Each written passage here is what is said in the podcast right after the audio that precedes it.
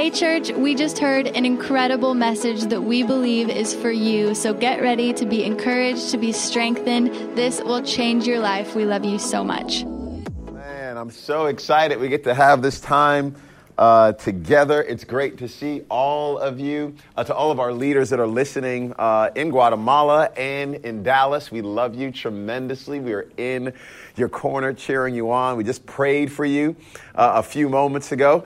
And I just love that we have that time of prayer uh, each week. And I want to say, too, to all the leaders uh, that come to prayer. Um, keep on coming. We love having you. I, I, love us all grabbing hands together and having this time um, of prayer. But let's uh, let's see if we can't grow in a little bit of leadership uh, today.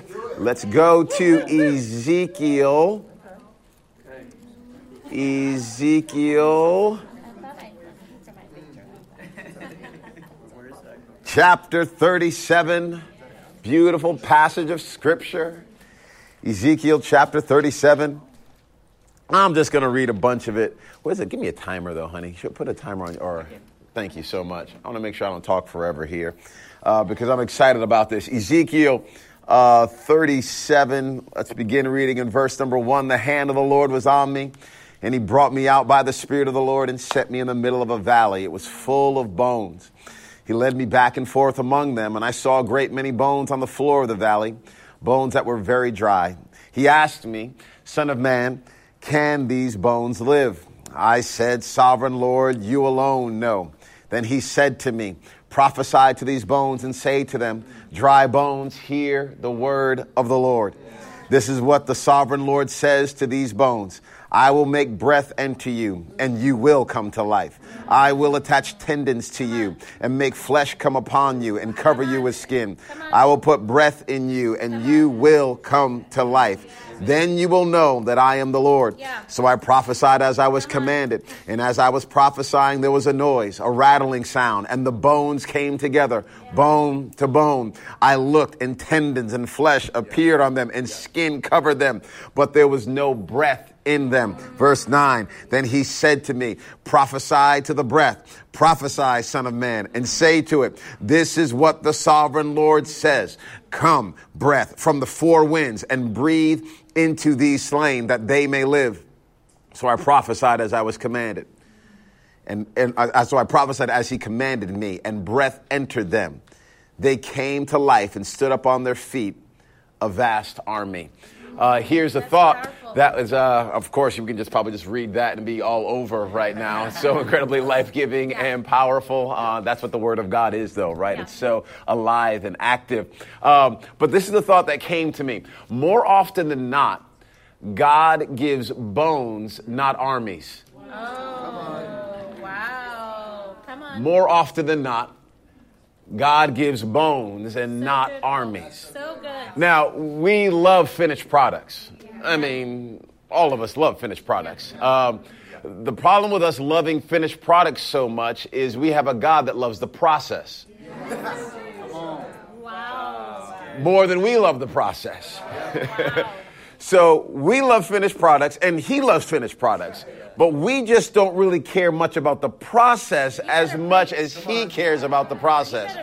So what he tends to do is he sees an army, but he gives his leaders bones. Wow. So good. And he says, now, what are you going to do with the bones? Wow. And we're like, uh, I don't know. That's what Ezekiel says. I don't know if they can live. I, I don't know if this ministry can turn into anything. I don't know if this business you gave me can turn into anything. I don't know if this marriage can turn into anything. I don't know. And he's like, well, I want you to say something to them. Oh, this is holy. I want you to talk to them. Wow. Come on. I want you to talk to bones. Okay?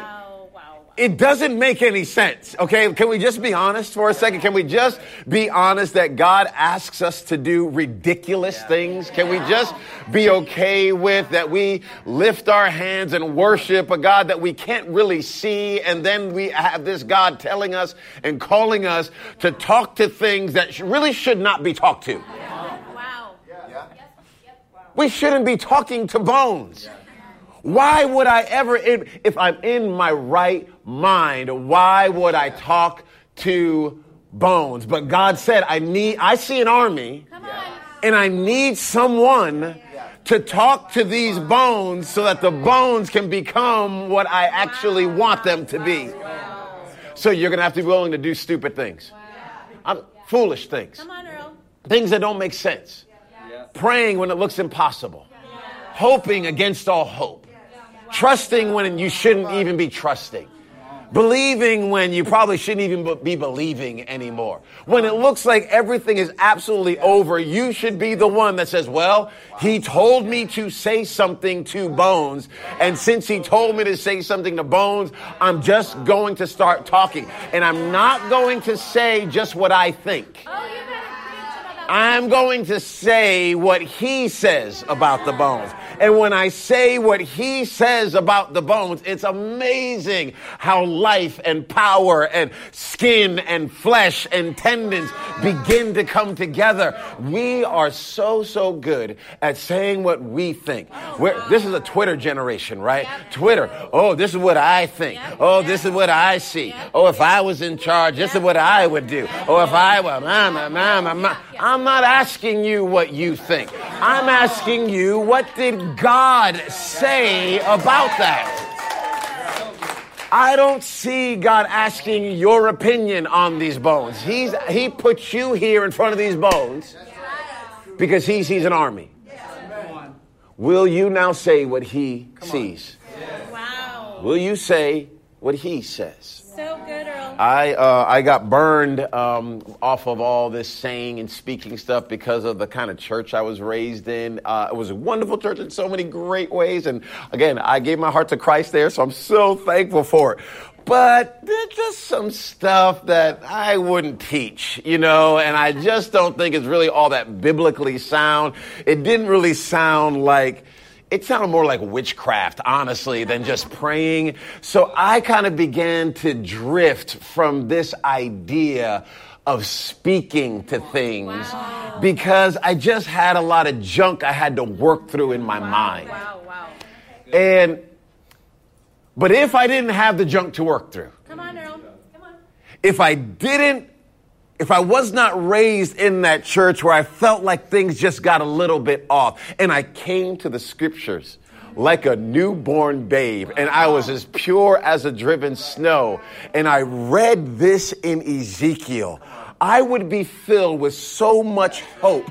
I would be filled with so much life because I feel like all around me there are bones in marriages and in businesses and in my family and in so many ways. I would be filled with so much hope because I would think, oh my goodness, God put that ordinary, everyday man in a situation that was utterly impossible and told him to speak to something that should never come to life. And God did the absolute, utter impossible right in front of him. I would be filled with so much passion.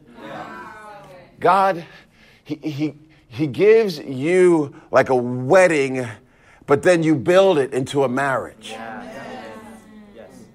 Parents, He gives you a boy or a girl. So good, Earl. You build them into a man or a woman. He, he gives you an area of ministry, a, a place to serve. Then he says, Hey, hey, I want you to speak to this. I want you to, I want you to speak to this. Don't just walk around. Uh, e- Ezekiel walked, he walked. Don't just walk, talk, talk. And then when it all doesn't happen the way you want it to, because it doesn't all come together right away, the breath didn't come in.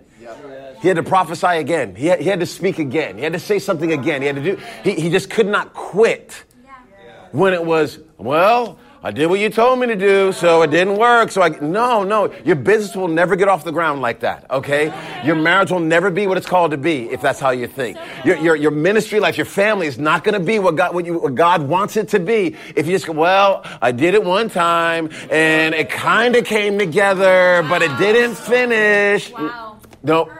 If we're going to be who God is calling us to be, and the type of leaders that God is calling us to, to be, we have to understand most times He does not give you armies, So good. This is so good. Yeah. So good. He gives you bones. And I want to be leaders that are just great. Uh, just great. Come on. God, I, okay, I see, you're saying it. I don't even see it, but you're saying it. I'm going to trust you and I'm going to do what you're telling me to do. Uh, speak what God is speaking. Not forget what you think. well, you can't forget it, but forget it. You know what I mean. Forget what you think and trust the God of heaven to do the miraculous. Hey, I love you guys so, so much. Thank you so much for letting me have uh, this time with you leaders. I'm cheering you on. 912. Serve team, we love you. Thank you so much for using your gifts and your talents to make an honor as it is in heaven. We pray that today's talk has pushed you forward in your development as a leader. You are loved, you're valued, and you're believed in. Can't wait to see you on Sunday or in one of our Connect groups.